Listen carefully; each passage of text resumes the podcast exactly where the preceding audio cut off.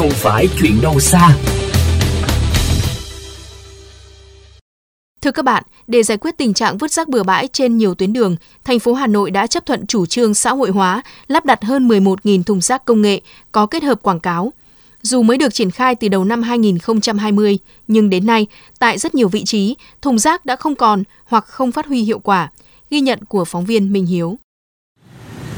Thưa các bạn, khảo sát trên nhiều tuyến phố như xã Đàn, Thái Hà, Hoàng Cầu, Láng Hạ, chúng tôi ghi nhận tại hầu hết địa điểm lắp đặt thùng rác công nghệ, phần thùng rác đã không còn dù biển quảng cáo vẫn hiện hữu. Trên một số tuyến phố khác như Hồ Đắc Di, Đào Tấn, Nguyễn Trí Thanh, tình trạng phổ biến là thùng rác vỡ hỏng, rác tràn lan gây mất vệ sinh, rác vứt lẫn lộn giữa các ngăn. Thậm chí, nhiều thùng còn bị úp ngược, bị buộc chặt nắp đậy để ngăn người dân vứt rác. Một số người dân cho biết. Thế này thì nó chỉ là cái hình thức thôi. Nhiều người dân người ta không có ý thức, cứ vứt bừa lung tung. Cảnh quan xã hội như thế này không đẹp mắt lắm.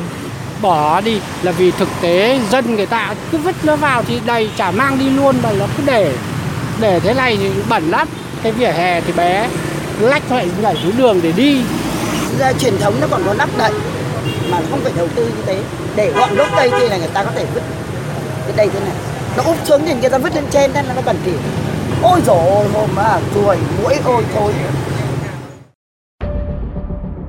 Dự án lắp đặt hệ thống thùng rác công nghệ có kết hợp quảng cáo do công ty cổ phần công nghệ xanh Goda triển khai có hai loại chính là thùng rác nhựa có bánh xe dung tích 240 lít và thùng rác có hai ngăn cho rác thải tái chế và không tái chế, dung tích 80 lít.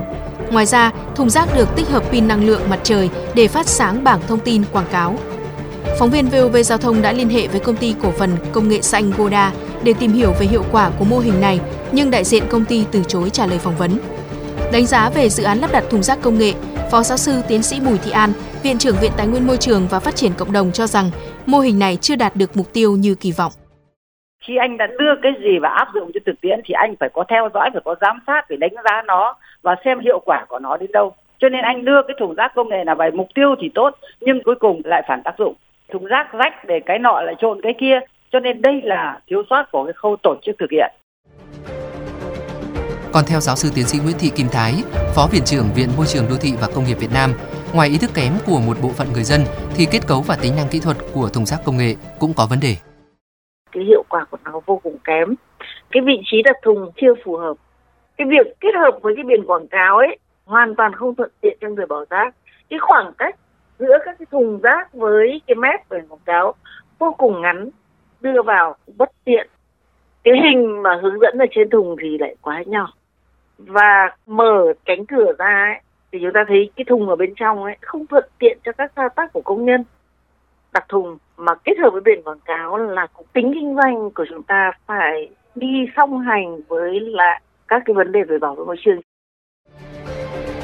Để mô hình này thực sự phát huy hiệu quả, các chuyên gia cho rằng cần nghiên cứu kỹ vị trí đặt và dung tích thùng rác, cần có điều chỉnh về kỹ thuật để thuận tiện cho cả người vứt rác lẫn người thu gom, cần có sự phối hợp giữa chính quyền địa phương với các công ty môi trường để thường xuyên vận chuyển và xử lý rác, tuyên truyền nâng cao nhận thức người dân và kịp thời xử lý những trường hợp vi phạm.